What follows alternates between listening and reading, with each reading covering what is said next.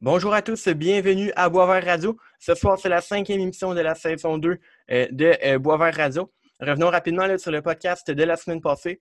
Euh, j'ai adoré de voir que le tennis s'intéresse beaucoup mon auditoire là, et les Québécois en général, puisque mon entretien avec Charlotte Hildebrand a été très visionné. Donc, je vous remercie tous. ce soir, ben, je suis avec notre collaborateur James Letourneau. salut James, ça va? Salut Charles, ça va bien toi? Oui, super. Euh, écoute, la dernière fois que tu étais venu à Boisvert Radio, on avait reçu euh, Frédéric Parent, qui est entraîneur-chef du Blizzard du séminaire Saint-François dans la Ligue de hockey Midget 3. Et bien, pour ce soir, pour l'émission, on va juste traverser le pont Pierre-Laporte ou le, pont de Québec, selon ce que vous préférez, pour se retrouver sur la rive sud du fleuve Saint-Laurent et plus précisément du côté de Lévis. Parce qu'en effet, ce soir, pour l'émission, on reçoit Éric Bélanger. Éric est l'entraîneur des Chevaliers de Lévis dans la Ligue Midget 3. Et bien sûr, ben, euh, si sinon vous euh, dit quelque chose, c'est euh, bien entendu parce qu'il a joué dans la Ligue nationale de hockey pour un total de sept équipes entre 2000 et 2013. oui, 2013. Et cumulant un total de 358 points en 820 matchs dans le circuit Batman. Donc, c'est avec grand plaisir qu'on le reçoit ce soir à Boisvert Radio. Éric Bélanger, bienvenue à Boisvert Radio. Comment allez-vous? Ça va bien, vous autres, les boys? Oui, super. Oui, ça va bien, merci. Euh, on va commencer par parler là, euh, du coaching et euh, de vos débuts comme entraîneur. vous avez annoncé votre retraite du hockey professionnel en 2013. vous avez débuté comme coach là, quelques années plus tard. comment est-ce que, comment est-ce que l'envie de devenir entraîneur, de vous convertir en tant qu'entraîneur après votre carrière de joueur, vous était venu à l'esprit? Bien, c'est sûr que quand tu es, joueur de hockey, tu joues dans la Ligue nationale un certain nombre d'années. Euh, tu commences vers la fin à penser ce que tu vas peut-être pouvoir faire quand tu vas accrocher les patins. Euh, moi, c'était quelque chose que j'avais euh, j'avais envie d'essayer, j'avais envie de faire. Puis, lorsque j'ai pris ma retraite, immédiatement l'année suivante, j'ai commencé à, devenir entraîneur-chef pour les Panthers de la Floride, les, Junior Panthers, comme on les appelait là-bas au calibre Bantam. Et puis, je suis revenu m'installer au Québec. Euh, j'ai commencé euh, trois ans avec le séminaire Saint-François, euh, un an Bantam et deux ans Midget Espoir. lors de ma dernière saison, on a remporté les honneurs de la Coupe Dodge. Et puis, je crois que dans, mon cheminement, j'étais rendu à monter à une autre étape, à un autre niveau. puis le poste d'entraîneur pour les Chevaliers de Lévis est, est devenu vacant, devenu disponible. Donc, j'ai appliqué immédiatement euh, on m'a fait confiance et puis euh, j'entame ma deuxième saison. J'ai euh, très hâte de voir s'il va en avoir une. Ouais. James, je te laisse poursuivre. Yes, parfait. Eric, on voulait savoir comment est-ce que tu te décrirais comme entraîneur au niveau hockey? Donc, quel genre de coach tu peux dire que tu es? Ben écoute, j'amène beaucoup d'expérience. J'en ai eu des très, très bons, d'autres un peu moins bons. Euh, donc, j'essaie d'amener un petit peu des ingrédients de chacun des instructeurs que j'ai eus au courant de ma carrière. Euh, je te dirais, je suis un entraîneur qui est quand même assez euh, structuré. Je suis un entraîneur qui est quand même assez ferme. les choses que je demande, je veux qu'elles soient appliquées à la lettre. mais je suis proche de mes joueurs, pas trop, mais assez proche de mes joueurs où ce que j'ai besoin de sentir le niveau de communication ouvert avec eux. Je veux pas qu'ils aient peur de moi. Euh, je veux qu'ils sentent qu'il y a une direction, je veux qu'ils sentent qu'il y a une structure. Euh, et puis, euh, moi, j'étais un joueur qui aimait savoir ce qui se passait. Puis la nouvelle génération d'aujourd'hui, les joueurs veulent savoir en tout temps qu'est-ce qui se passe. Pourquoi je ne suis pas sur, l'attaque à 5? Pourquoi je ne suis pas sur un tel trio? Ces choses-là. Donc, moi, ce qui me décrirait le, plus, c'est tu vas avoir la vérité, qu'elle soit bonne ou moins bonne, mais tu vas savoir sur quel pied danser. Donc, euh, si je peux me décrire, c'est ça, c'est l'honnêteté, puis les joueurs vont, toujours avoir leur juste avec moi. Excellent. Euh, vous en avez glissé un mot tantôt là, euh, lors de votre dernière année en tant qu'entraîneur-chef du Midget Espoir au SSF avec les Typhons. Vous avez remporté la Coupe Dodge, donc l'édition 2019 de la Coupe Dodge Midget Espoir. j'aimerais savoir, là, ben, j'aimerais que tout d'abord vous nous parliez là, euh, de cette conquête de la Coupe Dodge, mais aussi là, euh, un peu de l'équipe aussi qui, compte quand même sur euh, sept joueurs qui appartiennent à une équipe de la LHMQ aujourd'hui, ce qui est quand même beaucoup pour une équipe Jet Espoir. Ben, écoute, l'année d'avant, on avait perdu en, finale la Coupe Dodge. je pense que c'était 3-2 contre le, Noir et Or de Martin. donc, ça avait laissé des séquelles. On a quelques joueurs qui étaient revenus pour l'édition de l'année d'après. Écoute, on avait un bon bassin, on avait des bons joueurs. on a créé un sentiment d'appartenance à notre équipe. Ça n'a pas été facile. les gens nous voyaient gagner depuis le début de la saison. Puis je te dirais que je pense qu'on était rendu au deuxième ou troisième match du tournoi à la Coupe Dodge. On était à deux minutes de, perdre, de, se faire éliminer par une bonne équipe à, Amos ou euh, dans le coin de, de, la BTB. Euh, on était revenu, on avait euh, égalisé le match pour gagner en supplémentaire ou en lancer de, barrage, si ma mémoire ne me, fait pas défaut, mais on, était très près de se faire éliminer. Je pense que c'est peut-être l'étincelle qu'on avait besoin. À partir de ce moment-là, je le savais qu'il n'y avait rien qui pouvait nous arrêter. On était en mission, puis les, leaders puis les vétérans de l'équipe ont pris charge. Et puis, à partir de ce moment-là, on, a pris confiance. On savait qu'il n'y avait rien qui pouvait nous arrêter. Ça a été des moments extraordinaires qu'on va se rappeler pour le restant de nos jours. Puis les joueurs, chapeau aux joueurs, ils ont embarqué dans ce qu'on avait euh, à leur vendre. Et puis euh, de gagner un tournoi aussi prestigieux euh, à, ce niveau-là, je pense que ça va nous, nous laisser en contact pour longtemps. Puis encore aujourd'hui, j'en entends parler souvent. Donc, euh, ça a été des, euh, moments incroyables. Oui, c'est sûr, j'en doute pas. Good. Euh, en fait, pour terminer sur le coaching, Eric, on aimerait savoir tes objectifs futurs comme entraîneur dans les prochaines années. Où est-ce que tu te vois, là, en fait? Ben écoute, cette question-là m'est posée souvent lorsque je fais des entrevues. je me revois un petit peu comme quand j'étais joueur, que ce soit lorsque j'ai joué au Midget 3 ou ce j'ai été repêché par les enfants de Beauport dans le junior majeur et puis après ça, dans la Ligue nationale par les Kings de Los Angeles.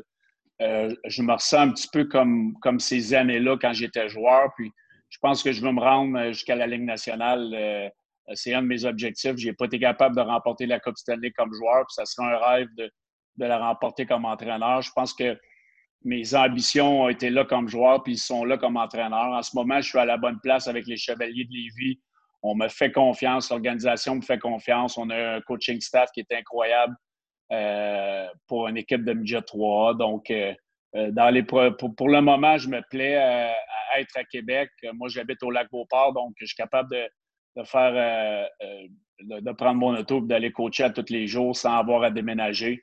mais éventuellement, ce serait de monter dans, dans, le junior majeur et puis éventuellement me rendre à la Ligue nationale, c'est mon but. Ah, c'est bon. Euh, parlons maintenant des Chevaliers 2020-2021. Euh, S'il y a une saison, là, euh, quel genre d'équipe les Chevaliers vont avoir cette saison? Euh, quel genre d'équipe les partisans Lévis vont pouvoir voir lorsqu'ils vont venir voir les matchs des Chevaliers? Écoute, je pense... Oui, s'ils vont avoir le droit. Écoute, je pense qu'on a. Les attentes sont quand même élevées. il y a deux ans aussi, la saison, la saison historique que les Chevaliers avaient connue. Moi, je suis arrivé, on avait connu un début de saison difficile avec une victoire sans défaite dans nos six premiers matchs. Euh, après ça, je pense qu'on a été une des meilleures équipes du Midget 3. Puis je pense que dans les séries éliminatoires, on était vraiment sur une bonne lancée. Je pense qu'on avait de, très bonnes chances de remporter la Coupe et aller, aller, à la Coupe TELUS euh, par après. Euh, mais l'histoire, on ne le saura jamais. Mais cette saison, je pense que la barre est haute. Euh, on veut finir le plus haut possible dans le classement. Je pense que cette saison, c'est différent parce qu'on va jouer beaucoup de matchs dans notre division. Donc, euh, notre but premier, c'est de finir euh, en tête de notre division, arriver confiant dans les séries éliminatoires s'il y en a. Mais on a une équipe là, qui est bâtie sur. je pense que notre niveau d'habileté est peut-être plus, plus profond que la dépassée. On a beaucoup de bons joueurs offensifs à l'attaque. On va avoir quatre trios qui vont être capables de produire offensivement. Euh, à la défense, euh, on a, on a Larose euh, qui a été une belle surprise, qui est revenu jusqu'en junior majeur. Donc, lui, il a un but en tête, c'est de retourner jouer dans la, LHJMQ. Nous, on est là pour l'aider à le développer, à pouvoir y retourner, mais on a quand même une bonne brigade défensive profonde avec quatre droitiers, deux gauchers, dont deux bons gardiens de but, à mon avis, qui vont être capables de, se libérer une, belle lutte euh, soir après soir. Donc, j'aime, euh, ce que je vois depuis, le, euh, depuis que l'équipe a été formée, après toutes les contraintes qu'on a eues. ça fait deux semaines qu'on pratique quatre fois par semaine. Donc, je vois des belles choses. On a de belles profondeurs. J'ai, vraiment hâte de voir ce, que cette équipe-là va être capable de faire si la saison peut débuter. Parfait. justement, là, vous avez parlé un peu de vos objectifs pour cette saison. mais bien entendu, avant de fixer des objectifs, ben, comme vous l'avez mentionné, ça prend la formation de l'équipe, ça prend le camp d'entraînement. Et ben, le camp d'entraînement qu'on a eu cette saison a été, a été un peu différent. Euh, j'aimerais savoir là, ce que vous avez pensé du camp d'entraînement, on va dire spécial COVID, avec euh, aucune mise en échec et euh, des, au lieu d'un match hors concours avec une équipe de 20 joueurs, ben, deux matchs hors concours avec une équipe de 10 joueurs plus un gardien. Écoute, ça n'a pas été une situation idéale. on a fait ce qu'on avait à faire pour évaluer les joueurs du mieux qu'on pouvait. On, a, on, a, quand même eu un certain nombre de pratiques qui nous ont donné une bonne lecture sur les joueurs. Euh, on a été capable de, faire euh, des, drills qui nous ont démontré le, caractère de certains joueurs avec euh, quand même les restrictions qu'on avait. peut-être que des joueurs qui diront ben moi, j'ai pas été évalué sur mes forces, qui étaient peut-être le, jeu physique, les mises en échec, et ces choses-là, mais je pense que l'évaluation qu'on a eue avec les matchs, on a fait ce qu'on avait à faire pour pour regarder euh, chacun des détails par rapport aux joueurs qui, prennent part à notre édition 2020-2021. Puis, euh, on, a, on a été capable d'avoir assez de choses pour être capable de prendre des bonnes décisions. Oui, en plus, mauvaise nouvelle, on a appris vendredi qu'il y a eu l'annulation de plusieurs matchs hors concours euh, à l'horaire, dont ceux des Chevaliers qui étaient supposés jouer là, à Rivière-du-Loup, si je ne me trompe pas, en raison de la COVID-19, en fait, à l'école Pointe-Lévis. comment tu as vécu la situation comme entraîneur de vendredi? Ben écoute, euh, vendredi, euh, on, était, on était tous excités. On sait que euh, on a été arrêté pendant deux semaines par le gouvernement, par le ministre d'Éducation.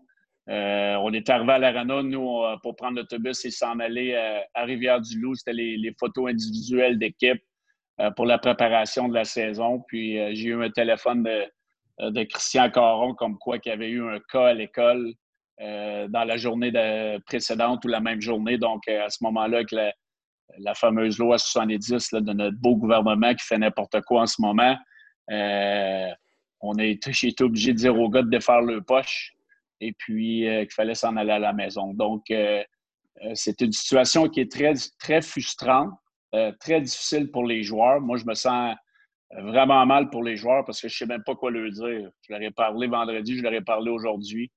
Euh, j'ai aucune réponse pour eux autres. Euh, je pense qu'en ce moment, on, fait, comme j'ai mentionné, on fait n'importe quoi. On ne sait pas où on s'en va avec le gouvernement. On n'est pas capable de donner des, guidelines à nos joueurs. On ne sait pas si on, va avoir un début de saison. Donc, euh, nous, tout ce qu'on a à faire aujourd'hui, lorsque j'ai parlé à mes joueurs, l'entretien que j'ai eu, c'est Hey, les boys, nous, on a un job à faire comme, comme équipe, c'est se préparer du mieux qu'on peut euh, au cas où que la saison commence le 16 octobre. Euh, on n'a pas de contrôle sur ce que le, gouvernement fait en ce moment. Nous, ce qu'on doit faire, c'est compétitionner dans les pratiques. Euh, j'ai rencontré le, groupe de leaders aujourd'hui. Je leur ai demandé comment ils se sentaient et puis essayer d'amener un petit peu de fun à la pratique sans être trop relax parce que si la saison part le 16, c'est pas un, interrupteur qu'on va mettre à on lorsque la saison va commencer. Donc, je vais avoir une certaine base de compétition durant les pratiques euh, puis je pense que depuis la semaine passée, cette semaine, le plan en place, les gars ont l'air à, à avoir du fun, mais ils travaillent très fort puis ils compétitionnent. On a créé deux, euh, équipes. Fait beaucoup de, drills individuels, des drills de bataille, euh, mais d'un autre côté, on fait des matchs aussi où il y a des points à gagner. Puis jusqu'à jusqu'à présent, les, les joueurs ont bien répondu. Parlant de leader, capitaine Dylan Champagne, qui était là l'an dernier, a quitté pour à GMQ avec euh, le titan de Cadivaters. Euh, donc, cette saison, c'est euh, est vacant pour le moment. Est-ce qu'il y a des options d'envisager de ton côté dans le vestiaire pour le Chevalier pour cette saison? Les le capitaine et les assistants ont déjà été choisis. le capitaine va être Jacques Mathieu. les assistants vont être Philippe Larose, Alexis Côté et Nathan Morin, qui vont avoir un, A en permanence sur le champ d'aide. Donc, euh, cette saison, je te dirais que c'est un petit peu plus évident que l'année passée. L'année passée, on s'est creusé la tête un petit peu plus longtemps. Euh, mais cette saison, le, portrait était dessiné un petit peu plus tôt. Donc, euh, on est vraiment content pour ces gars-là. Puis, c'est un petit peu le, pont entre le, vestiaire de l'entraîneur, le bureau de l'entraîneur et le vestiaire des joueurs. Puis, comme je disais au, début de l'entrevue, la communication avec ces gars-là. Aujourd'hui, je les ai rencontrés. Je veux savoir comment ils se sentaient. Euh, je veux qu'ils soient capables de venir nous voir en, tout temps a quelque chose qui cloche. Puis euh, on est bien content pour eux. Ah, c'est le fun. Écoute, euh, oui. dans le fond, c'est les mêmes gars qui étaient là l'an passé, mis à part Jérôme Nadeau. Ben, parfait, c'est bon. Ouais, James voulait avoir une réponse là, pour euh, le poste de capitaine. Il ne savait pas encore. Il, était, il, se demandait si euh, vous alliez donner des noms avant l'entrevue. Puis là, ben, il est bien content en ce moment, ça se voit. Ben ouais, c'est ça. tu dis Jérôme Nadeau comme assistant ou Nathan? Non, j'ai bien dit Nathan Morin. Non, c'est ça. Le seul, dans le fond, qu'il n'y a pas eu euh, de l'aide sur le gelé, c'est qui est de retour. En fait, je pense que c'est Nadeau. Les autres, c'est tous des joueurs qui étaient là l'an passé. Là. Exactement. Ouais. J'aimerais qu'on parle maintenant là, du, de votre duo de gardien de but avec euh, les euh, Chevaliers, puisque vous savez, là, euh, deux joueurs qui arrivent du Midget Espoir, un qui arrive des. Samuel Saint-Hilaire, il était bien avec les Corsaires l'an dernier ou avec les élites? Il était en, avait, en Beauce. OK, il était, lui qui arrive justement des élites de Beauce-Appalaches. Et aussi ben, Olivier Frenette qui arrive de la structure Bizarre. J'aimerais que, là, que vous me parliez de, de votre duo de gardien.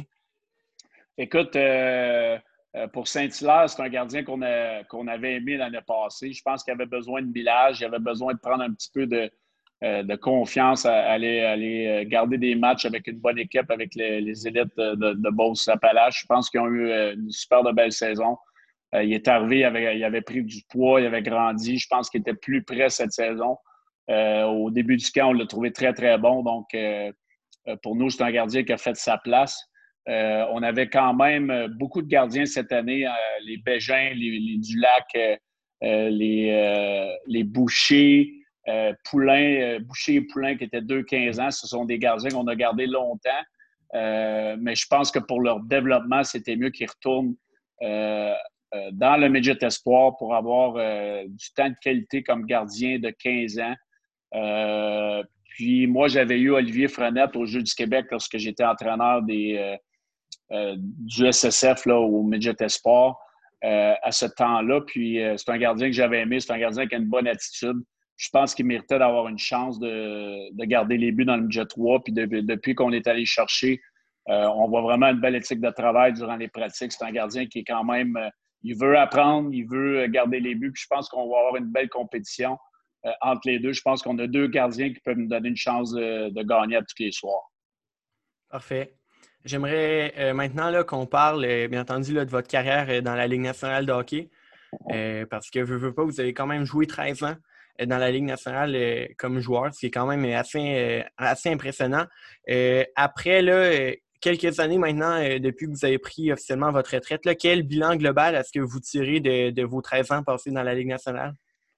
Ben écoute, euh, moi j'ai, euh, j'ai eu euh, une carrière junior majeure qui a quand même été très, très plaisante. Deux ans et demi avec les Enfants de Beauport, une demi-saison avec l'Océanique de Rimouski. la première année dans la Ligue junior majeure du Québec pour Vincent Lecavalier. J'ai côtoyé de, très bons entraîneurs, Joe Canali, Alain Vignon, Gaston, Alain Vigneault, Gaston Tarien, qui était avec l'Océanique à, à, cette époque être repêché dans la Ligue nationale euh, en quatrième ronde par les Kings c'était un rêve d'enfance. J'ai toujours voulu faire un joueur de hockey. Euh, j'ai réussi euh, à être repêché par les Kings, une équipe que je n'avais pas vraiment eu d'entretien à cette époque-là. j'ai quand même eu trois ans là, dans la ligne américaine, des blessures à travers tout ça, des, hauts et, beaucoup de bas. Je me suis questionné si j'avais ce qu'il fallait pour continuer, si j'avais le vouloir pour continuer. Puis j'avais quand même juste un but en tête, c'était de, prouver à tout le monde que je pouvais jouer dans la Ligue nationale. Puis euh, euh, en 2000, j'ai eu ma chance là, avec les Kings de Los Angeles. Puis euh, ça a été une première année extraordinaire dans la Ligue nationale. Parfait. Ben, comme Charles l'a dit tantôt, sept équipes différentes dans le parcours que vous avez eu dans la Ligue nationale. comment avez-vous vécu tous ces changements d'adresse dans votre carrière? Euh, écoute, euh, j'ai été repêché en 96 par les Kings. J'ai été là 10 ans dans l'organisation, 6 ans comme joueur, euh, des années dans la Ligue américaine. Donc, j'avais un sentiment d'appartenance qui était quand même assez gros. Je pensais que j'avais peut-être la chance de passer quasiment ma carrière au complet là-bas. Il y a eu un changement d'entraîneur, il y a eu un changement de directeur général avec les Kings. Mark Crawford est arrivé. Dean Lombardi est arrivé comme directeur général.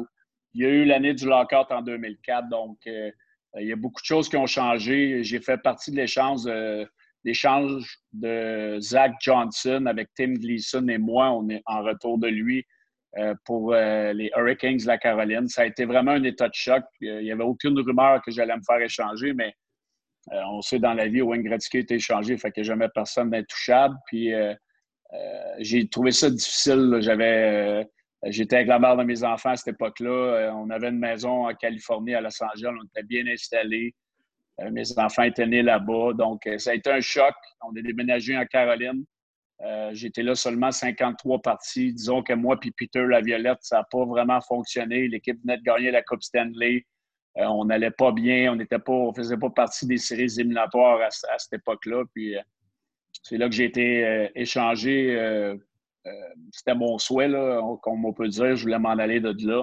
J'ai été échangé 24 heures à Nashville pour me retrouver avec les Trashers d'Atlanta. Euh, et Bob Barkley. Puis j'ai connu mes meilleurs moments offensifs de ma carrière avec euh, Mariano Marianosa, Kovalchuk, euh, Keith Kachuk, Pascal Dupuis était là. On a vraiment une, équipe le fun. Puis j'ai connu des bons moments pour après ça me faire échanger. Là. Pas me faire échanger, mais signer comme agent libre avec le Wild du Minnesota pour trois ans.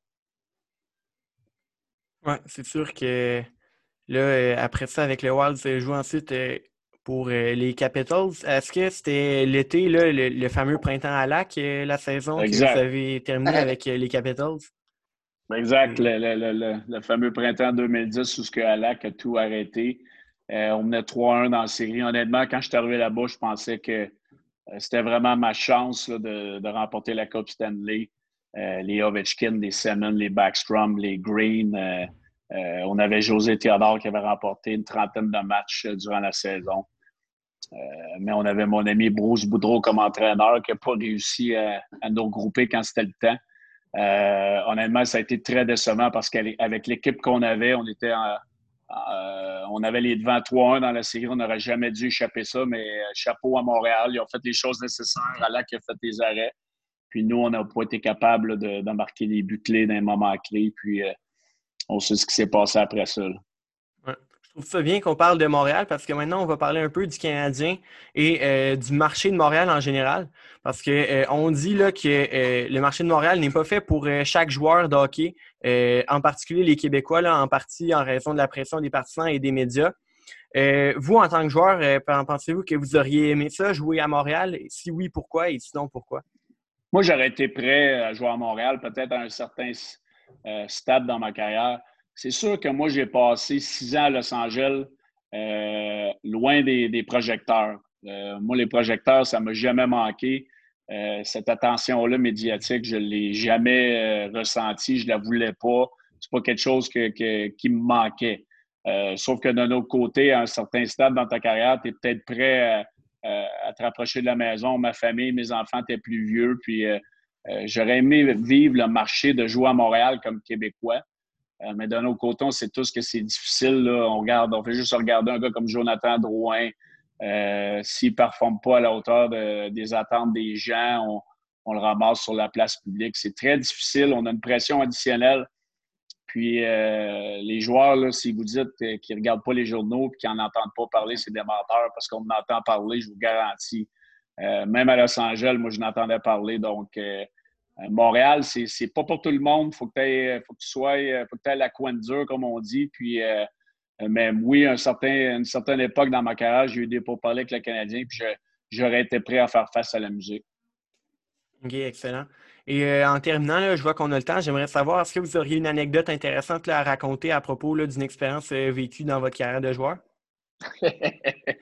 J'en ai, pas mal. Écoute, ma première année à Los Angeles, euh, euh, c'est quand même euh, des moments inoubliables que je vais avoir quand, je, quand je fais un récapitulatif de ma carrière. mon premier match en Ligue nationale, muté sur le premier trio des Kings avec Luc Robitaille, une idole d'enfance, Zingwon Palfi à l'aile droite, euh, un but, deux passes, première étoile du, du match contre les Capitals de Washington pour mon premier match en Ligue nationale. Euh, c'était pas mal dur d'avoir un scénario un petit peu plus hollywoodien que ça. donc, je te dirais qu'avec toutes les, années d'efforts, j'étais finalement récompensé. et puis, probablement, mon, autre souvenir, là, c'est sûr que Luc Robitaille, les gens le connaissent, c'est un bout d'entrain. On était beaucoup de Québécois, Yann Laparrière, Philippe Boucher, Stéphane Fizette, Luc Robitaille, Rob Blake était là-bas. On avait un vestiaire qui était très, très, très fort en leadership. On avait beaucoup de Québécois. J'ai resté chez Yann Laperrière pendant les quatre premiers mois de la saison avec les Kings, jusqu'à temps qu'on me dise de me prendre un appartement. Euh, ces gars-là ont eu un impact incroyable sur ma carrière. Euh, euh, la première ronde des séries, on avait fini septième dans notre division, dans la conférence de l'Ouest. On affrontait les Red Wings de Détroit qui étaient pactés à, cette époque-là avec les, les Eisenman, Datsu, Zetterberg, Lidstrom. je pourrais l'en passer. Là. Euh, donc, nous, on est arrivé dans cette série-là où on n'était pas supposé le gagner. On perdait 2-0. On avait perdu les deux premiers matchs euh, au Joe Louis Arena, au Joe Louis Arena contre les, Wings. Euh, les, tous les gens dans l'entour du hockey pensaient qu'on allait perdre en 4. On est revenu à Los Angeles. on a réussi, on perdait 3-0. Il restait une chose que je pense qu'il restait 5-6 minutes dans la troisième période. J'ai fait partie du premier but de la troisième période. Euh, sur une passe. Euh, je pense que c'était Luc qui avait marqué. Euh, on était revenu, puis j'avais marqué le but en, supplémentaire en, mes premières séries éliminatoires. Ça a été un moment incroyable encore aujourd'hui. J'en vois souvent lorsque la date arrive sur Twitter et les réseaux sociaux, je le vois passer. On était revenu, Adam Denmark avait marqué en supplémentaire le match numéro 4 et puis on avait remporté la série en 6. Donc, ça a été des moments incroyables. On avait perdu en 7 contre Colorado, euh, la, fameuse année Crémonbourg qui avait remporté la Coupe Stanley. Euh, on était à un match de s'en aller en demi-finale contre les Blues de Saint-Louis. Donc, euh, ces anecdotes-là, avec des gens d'importance pour ma carrière, je pense que ça a été des, deux, faits marquants que, je vais me rappeler pour le restant de mes jours. Oui, c'est sûr. James, ah, tu voulais. Oui, vas-y. vas-y. C'est bon. En terminant, Eric, on regarde le hockey euh, de ce qui se passe présentement. Stars Lightning en finale. Euh, si tu avais une prédiction pour nous? Ben, moi, j'avais, j'avais pris le, Lightning de Tampa Bay euh, avant les séries, avant que les séries commencent. Donc, je ne peux pas changer, je ne peux pas tricher. je ne pense pas que Stabkos va jouer ce soir, mais une éventualité qu'il revienne dans la série. Je pense que le Lightning de Tampa Bay est amoché plus qu'on pense un, Brendan Point euh, joue sur une jambe, à mon avis, mais euh, écoute, euh, j'aime la, profondeur du Lightning, mais le compte de fait des, Stars de Dallas avec un ancien de mes coéquipiers, Kudubin dans, dans, le filet, mon ami du Minnesota. Un autre bout d'entrain, notre, Russian Mafia, comme on l'appelait. écoute, il était cohérent. Je, je, suis content de voir les succès qu'il a. C'est un gars qui a toujours travaillé, qui avait une attitude exemplaire. Euh, si Dallas gagne pour lui, je ne serais pas déçu, mais j'avais pris le Lightning. Good. ben, merci beaucoup, Eric, d'avoir accepté euh, notre invitation. Ça me fait plaisir, les boys. Bonne chance pour la suite. Ouais, et ben, de mon côté, je vous souhaite une excellente, euh, une excellente saison là, avec les Chevaliers, là, encore là, si elle, si elle a lieu. On se croise les doigts. Yes. Merci aussi à toi, James, d'avoir été présent ce soir. D'ailleurs, là, je te remercie aussi d'avoir mené les démarches auprès d'Eric pour l'entrevue de ce soir. Ah, James, on a, besoin, on besoin d'un arbitre bientôt. Là, je t'appelle. c'est bon. Merci. Merci. En terminant, merci à vous, chers auditeurs, d'avoir été à l'écoute. Je vous invite à suivre Boisvert Radio sur Facebook pour être à l'affût des nouveaux podcasts et des articles quotidiens sur l'actualité sportive. C'est donc la fin du podcast de ce soir. On se donne rendez-vous la semaine prochaine pour une nouvelle émission à Boisvert Radio.